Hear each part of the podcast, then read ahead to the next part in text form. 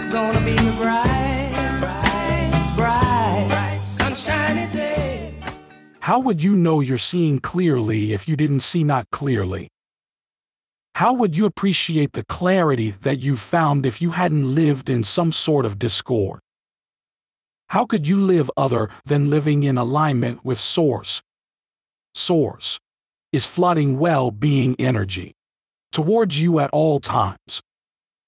Welcome to Infinite Consciousness, a daily inspirational podcast that's dedicated to helping you manifest your dreams faster.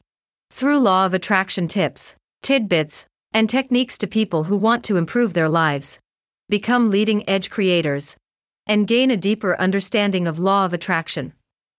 We are delighted to have you here. And now, your tip for today Your attention to unwanted can't contradict the law of attraction.